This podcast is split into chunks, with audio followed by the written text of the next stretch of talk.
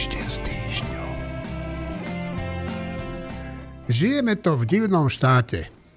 Bývalý člen špeciálnych jednotiek Ruskej federácie sa so súkromnou zbraňou voľne pohybuje v stráženom objekte Policajnej akadémie, má prístup k zoznamom budúcich príslušníkov policajného zboru, prevádzkuje nelegálne kurzy, ktoré mu dokonca prevádzkovať vraj zakázali, no a keď sa mu podarí na jednom takomto kurze ťažko poradiť mladú ženu, tak rektorka pani Lucia Kurilovská niečo blaboce o tom, že je to síce smutné, ale ona nikdy nevidela a ani nevidí dôvod na nejaké podrobnejšie preverovanie minulosti tohoto muža. Žijeme to fakt v divnom štáte, keď minister vnútra túto pani neženie k zodpovednosti a nepostará sa o to, aby do priestorov akadémie už nikdy nemohli vstúpiť žiadne osoby spájane s našim nepriateľom Ruskom, ale ani samotná rektorka pani Kurilovská. Tej sa tam zjavne páči a nemieni odísť niekde, kde by mohla zužitkovať svoje skúsenosti s vystupovaním pred kamerami. Žijeme to fakt v divnom štáte, kde sa špiónom divže neospravedlňujeme za to, že sme ich prichytili príčine a o tom, že bez povšimnutia nechávame politikov šíriť vo verejnom priestore zmanipulované nahrávky z odposluchov, tak o tom ani nehovorím. Tento štát a hlavne my občania raz na to kruto doplatíme a mne by to mohlo byť vlastne aj, aj jedno, keby som v tom štáte nežil. Počúvate podcast Týždeň s týždňom. Ja som Eugen Korda a spolu so mnou sú tu Marina Gálisová, Martin Možiš, Tomáš Zálešák a Štefan Hríb. Náš kolega Juraj Petrovič si lieči výrozu no a my mu e, prajeme skoré uzdravenie. No a ako tú udalosť v tej policajnej akadémii vidí predseda Branno-bezpečnostného výboru Juraj Krúpa?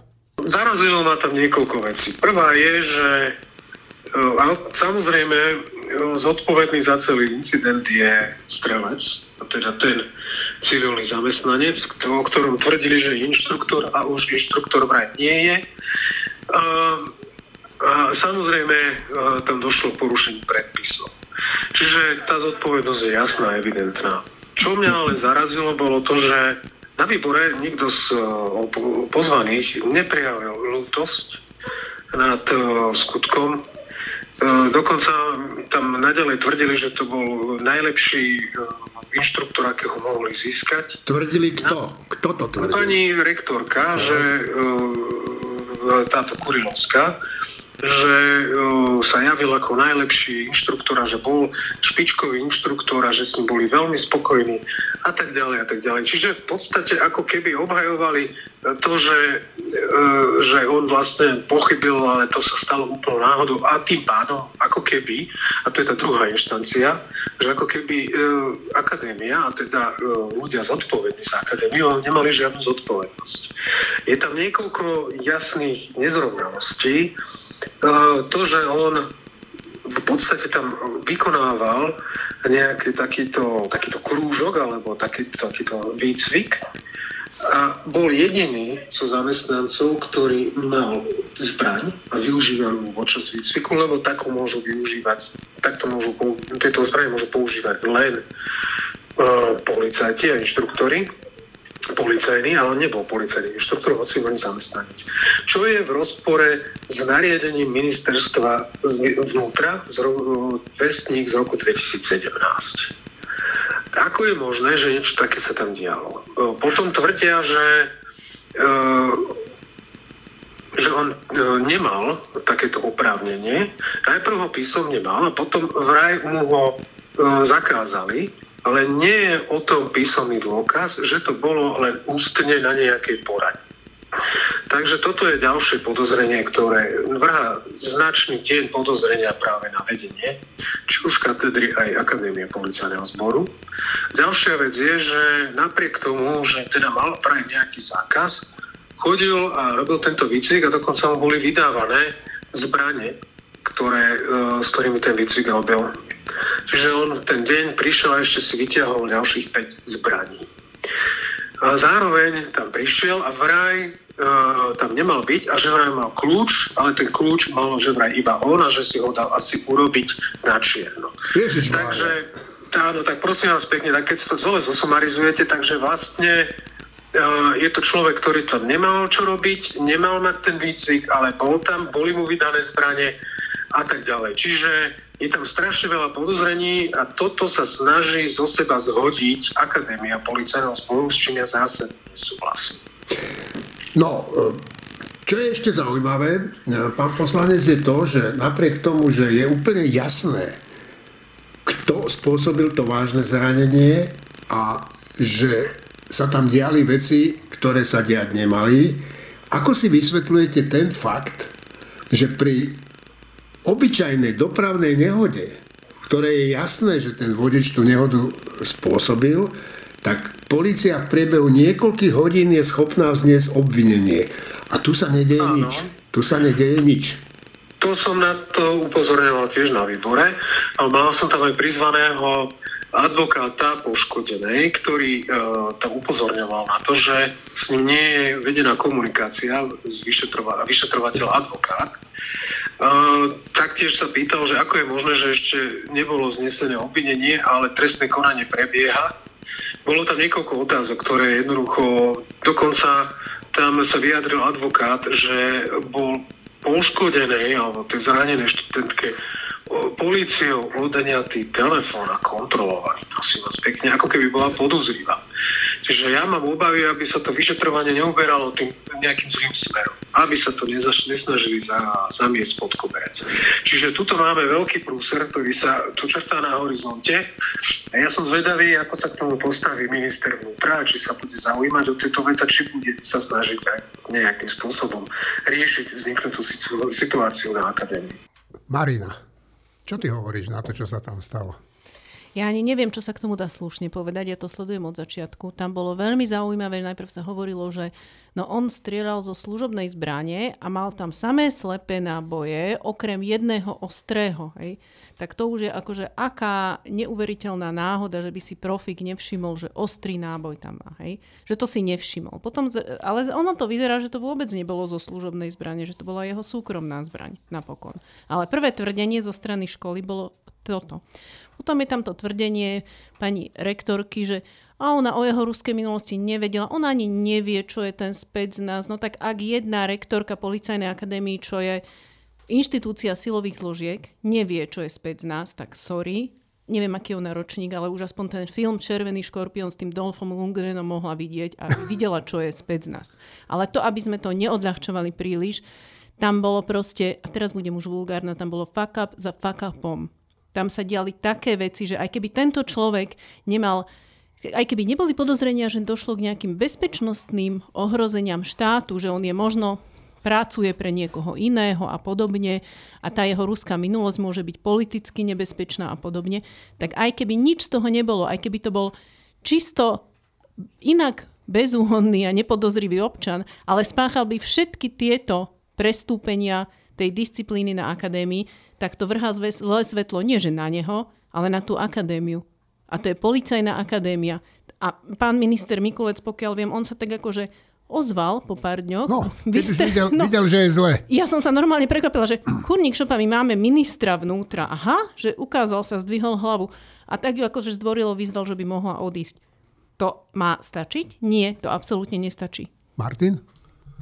Poprvé by som sa rád pani Kurlovskej spýtal, že ten šofér, čo pozabíjal tých študentov na, za, na, Zochovej, na zastávke Zochova, že aký to bol šofér predtým, že či to bol dobrý šofér a tak, to mi prípada ako veľmi relevantná informácia. Áno. To sa chcem spýtať, že koľkých ľudí postrelili tak, že sú ochrnutí tí horší inštruktori z tej policajnej akadémie, keď najlepší postrelili zatiaľ iba jedno. A to, čo sa zdá, že dobre, to, čo sa stalo, je hrozná môže byť, že nešťastná náhoda. To, čo sa deje odvtedy, vyzerá totálne ako, že ten človek je veľmi závadová osoba, ktorá požíva neuveriteľné krytie.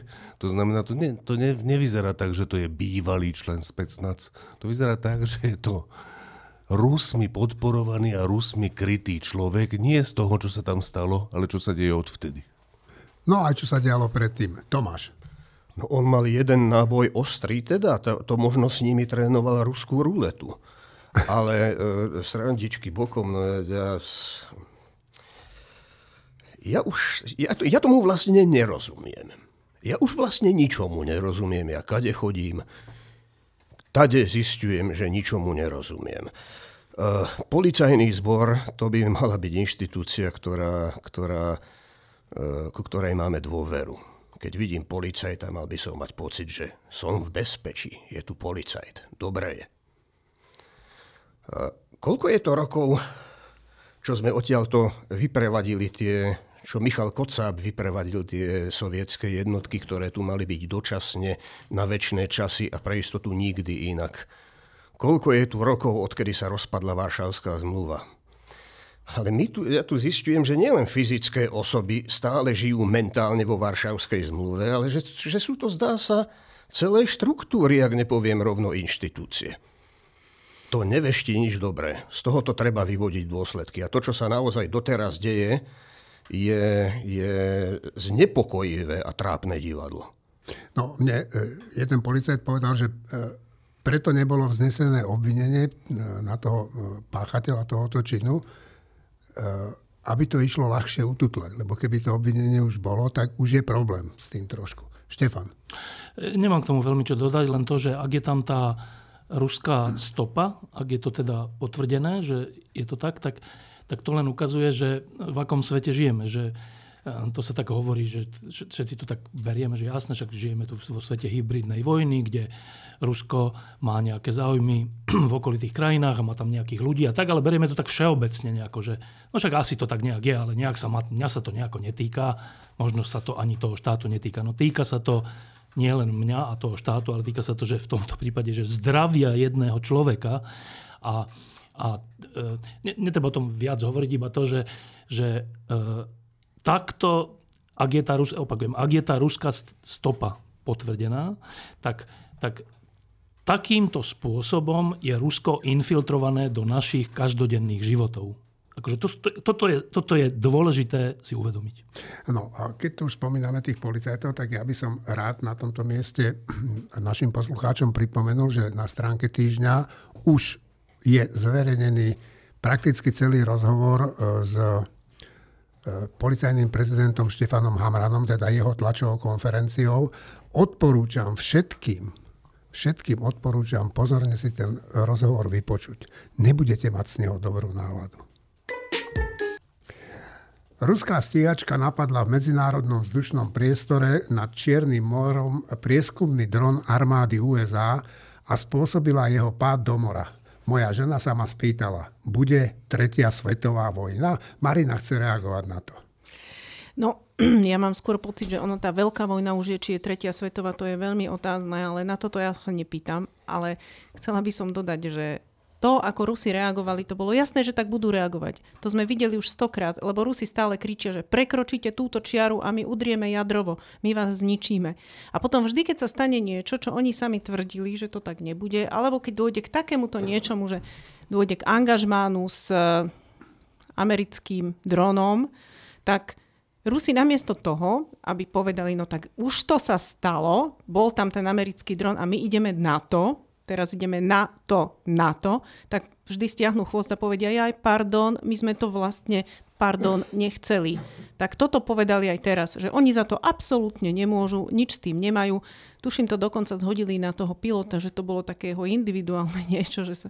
No, proste ne, ruská zbabelosť. Nebolo to tak, že tam mal samé slepe iba jednu raketu, ktorá normálne... Že... Ale on, on, on, to, on, raketou to, ne, on to raketou nezostrelil. On to, nadle, on to nadletel, a... Tú vrtulu zničil. Tak možno, že mal všetky Dostal to, v podstate to dostal. Čiže možno mal? Možno mal všetky slepe naozaj, keď to robil. Tak. No. Áno. Slepý bol rozhodne. A, Štefán a potom Tomáš.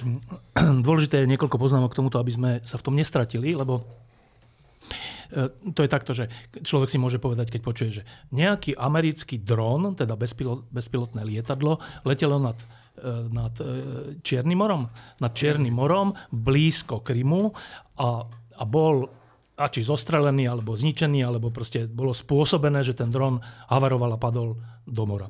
Tak prvý pocit môže byť, že počkaj, že však to je v poriadku, však keď sú teda nad Krymom, nad cudzím územím, alebo pri Kryme, alebo nad Čiernym morom, v úvodzovkách, čo je ruské, no tak to je v poriadku obrana. No a teraz tie fakty. Uh, Čierne more poprvé nie je ruské, po druhé Krym nie je ruský, ale to dajme bokom.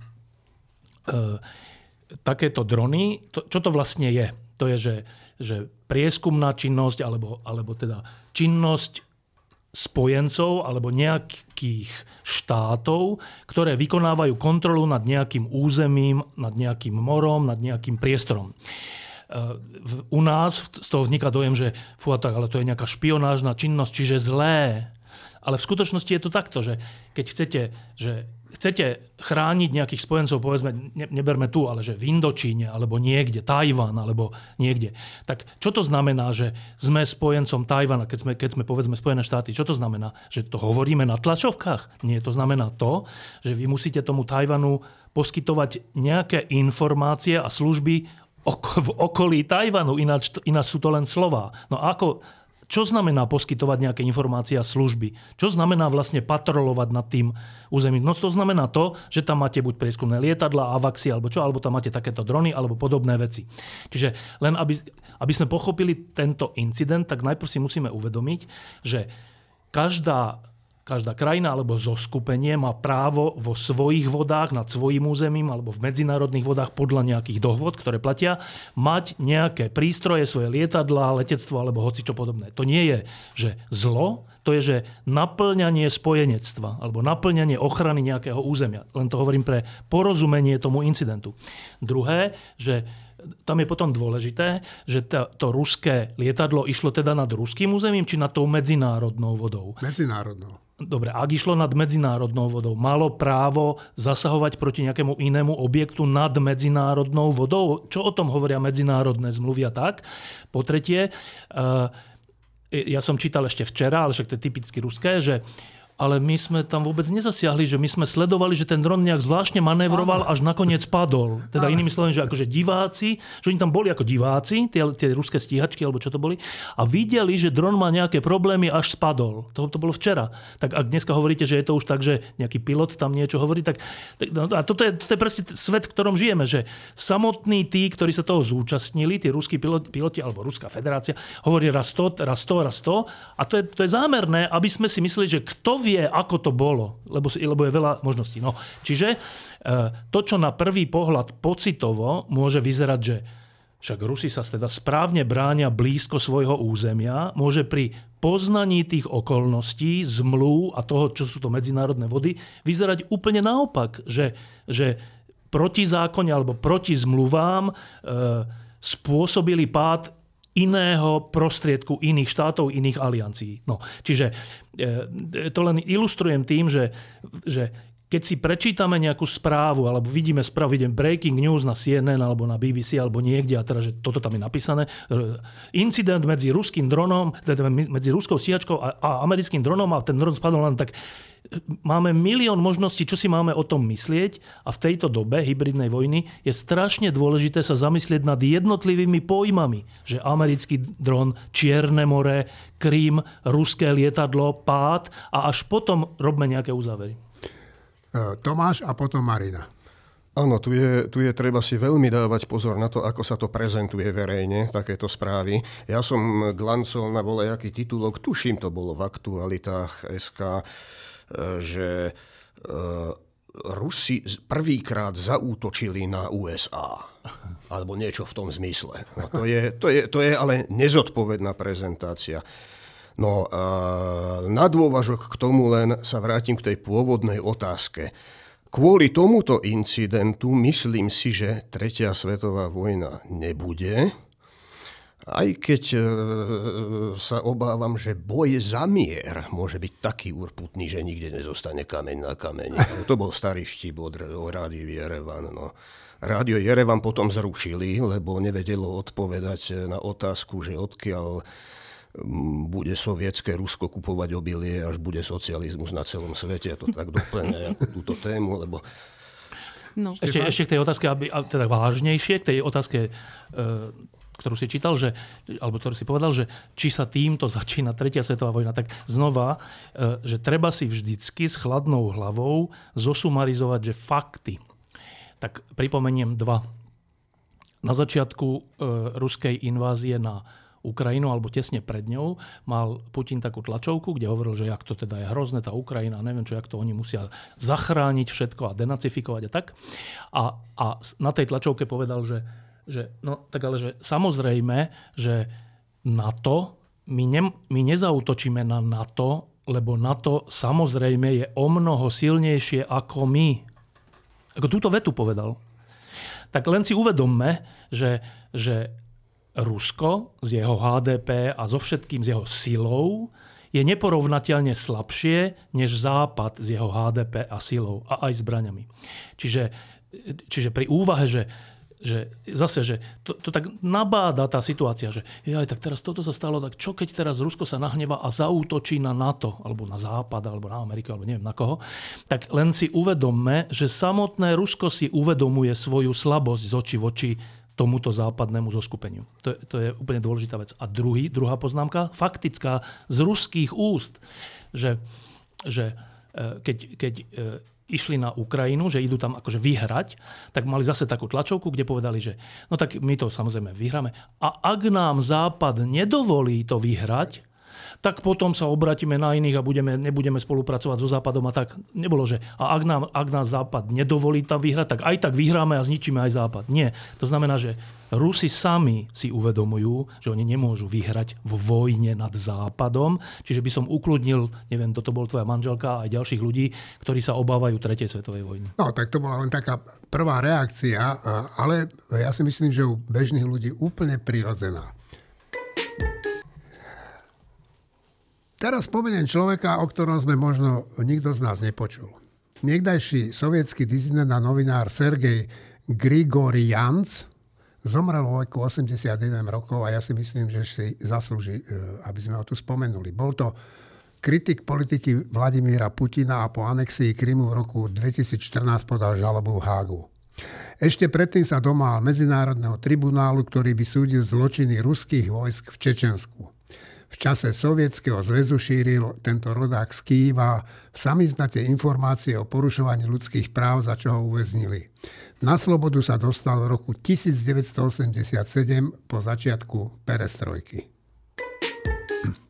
No, možno som sa minulý týždeň vo svojej predpovedi pomýlil, keď som v jednom z komentárov predpovedal, že v parlamente sa nenájde dostatok poslancov, ktorí by z vlády sňali bremeno rozhodnutia ako splniť sľub poslať Ukrajine naše stíhačky. Nakoniec to bude predsa len vláda, ktorá príjme rozhodnutie. O podobnom kroku uvažuje už aj Polsko a niektoré iné krajiny. Teda o podobnom kroku dodať na Ukrajinu lietadla. Jarná ofenzíva ukrajinskej armády sa totiž blíži a vojaci budú potrebovať masívnu podporu zo vzduchu. No a aby som ešte nezabudol, Igor Matovič sa nechal počuť, že on veru za takéto riešenie nie je a verí, a verí že jeho dvaja ministri vo vláde za takýto návrh nezahlasujú. No, od ministerky kultúry nečakám nič iné, len slepú poslušnosť, ale som zvedavý na to, ako sa vyfarbí minister vnútra pán Mikulec. Tak my sme sa už minule bavili o tom.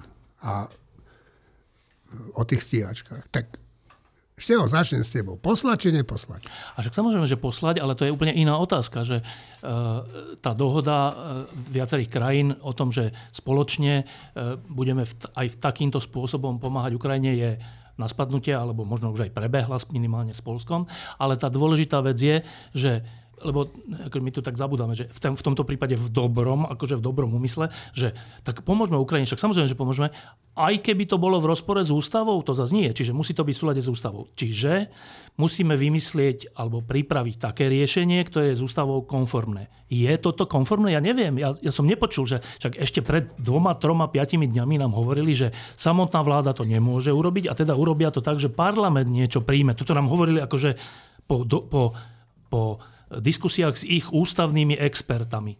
Ja som teraz nezaregistroval nejakú novú diskusiu s inými ústavnými alebo s tými istými, ktorí to povedali. Možno to povedali, ale potom je do, trocha čudné, že, nám, že nás o tom neinformujú. Že, e, čo my máme teraz slepo povedať, že aha, vlastne tak poslanci sa rozhodli, že to bude takto, ale však tí istí predtým hovorili, že to takto nemôže byť. Čiže to len ukazuje na, podľa mňa, teda ak som nezare, ak som svojou vinou nezaregistroval toto to vysvetlenie ústavné, tak sa ospravedlňujem, ale myslím, že nezaznelo, neviem, že, že kto sú tí uh, Ernestovia, Valkovia dneška, ktorí hovoria, že to takto môže byť. Kto to je? Kto, to vlastne teraz povedal? Prečo predtým hovorili iné a teraz hovorí iné, alebo to hovoria iní, neviem.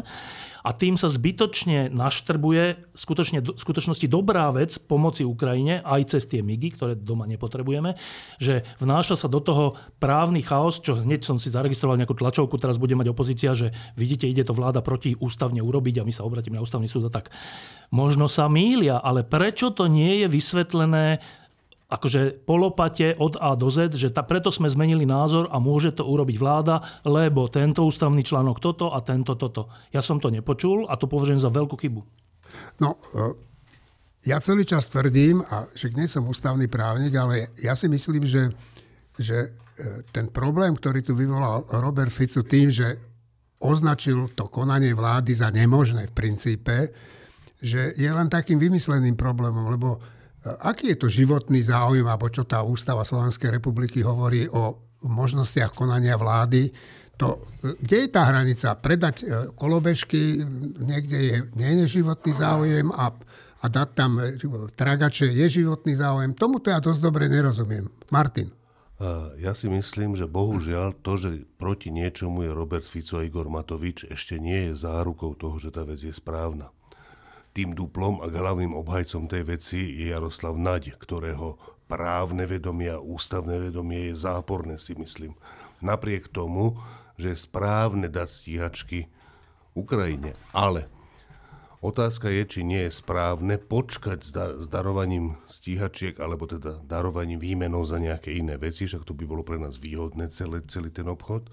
Či s tým nepočkať do septembra, lebo otázka, to sa teda líšim v názore s tebou, Jeňo, že Otázka, či sú nejaké veci ústavne konformné alebo nie, je veľmi dôležitá otázka. No to nehovorím. Napriek tomu, napriek tomu, že tí ľudia ako Fico, Matovič a Naď budú tú ústavu kľudne porušovať, tí, ktorí rozumieme, čo to ústava je, alebo neviem, čo rozumieme, ale máme aspoň nejakú základnú intuíciu, musíme byť za to a vláda, ktorá je v nedôvere, je veľmi otázne, či má robiť zahranično-politické a vojenské veci takéhoto významu. Ešte raz, jednoduché mentálne cvičenie. Predstavme si, že Fico by chcel tie stíhačky dodávať Rusom. Spolu s Orbánom. To by sme sa tešili a napriek tomu, že by tá vláda nemala ten mandát, bola by odvolaná, tak by sme povedali, ale dobre, to nech keď na tom tak záleží.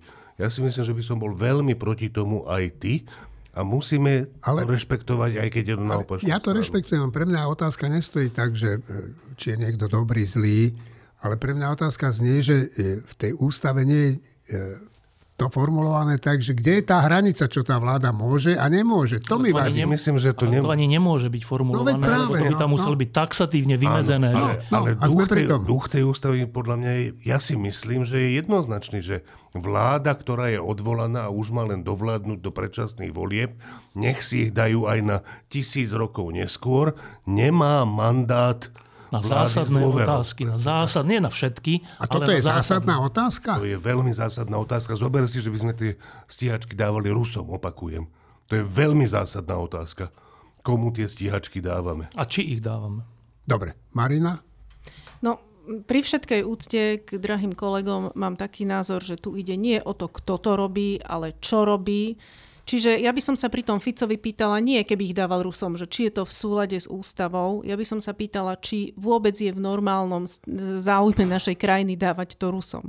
A je v normálnom záujme našej krajiny dávať stíhačky Ukrajine? Je. A čakať s tým do septembra, keď tam zomierajú denne ľudia, nevinní ľudia a keď každá stíhačka môže pomôcť ich zachrániť a môže pomôcť k zastaveniu Rusov ešte na ukrajinskej pôde, aby sme my ich tu potom nemuseli zastavovať u nás nás, čo pochybujem, že by mnohí naši spoluobčania vôbec chceli robiť, tak ja si myslím, že tie stíhačky by tam mali ísť.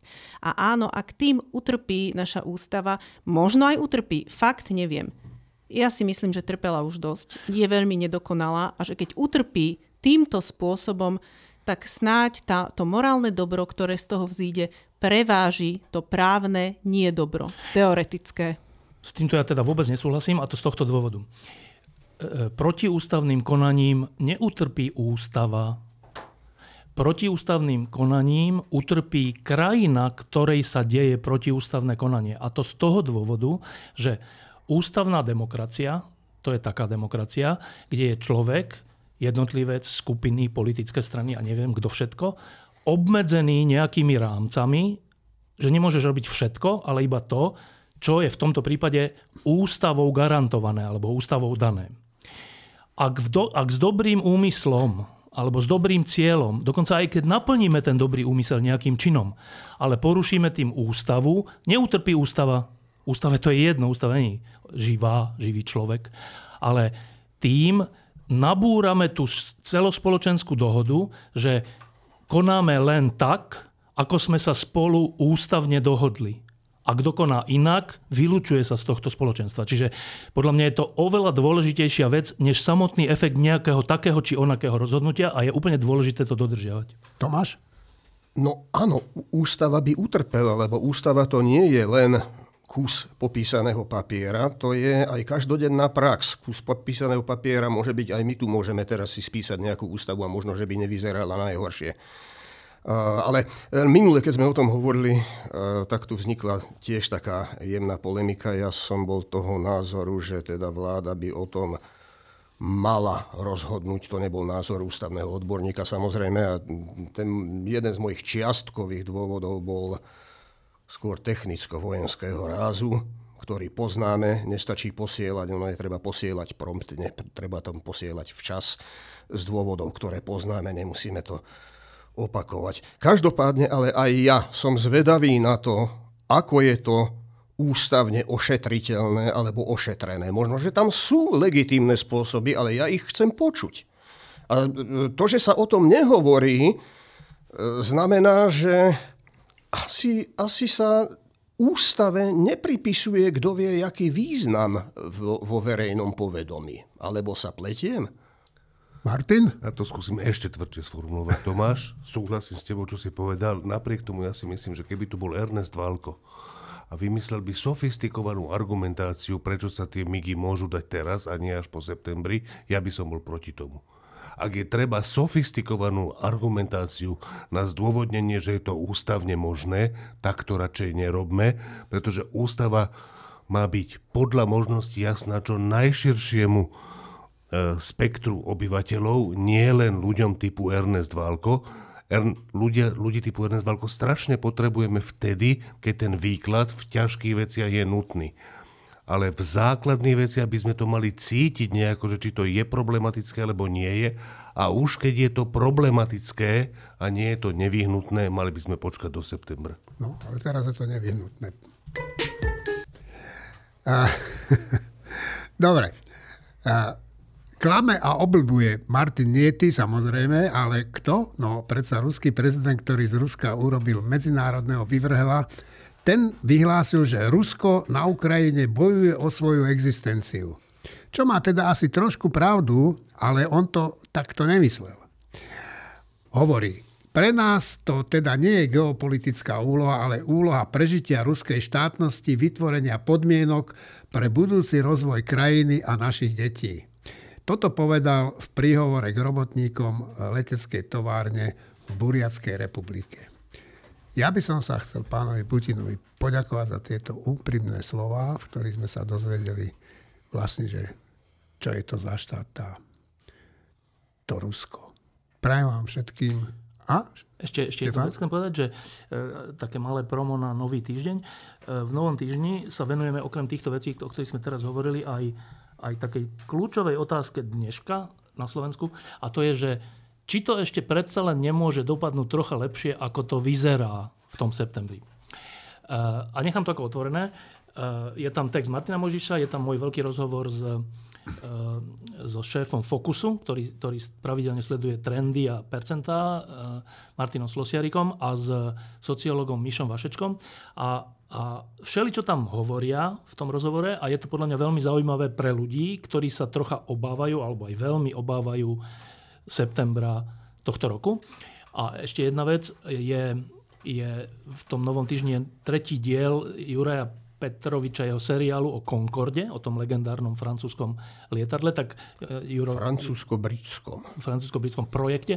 Juro je teraz chorý, je doma, čiže nie je tu, tak ale namiest, teda v jeho mene e, odporúčam tento text. Celý ten príbeh toho Concordu je veľmi zaujímavý.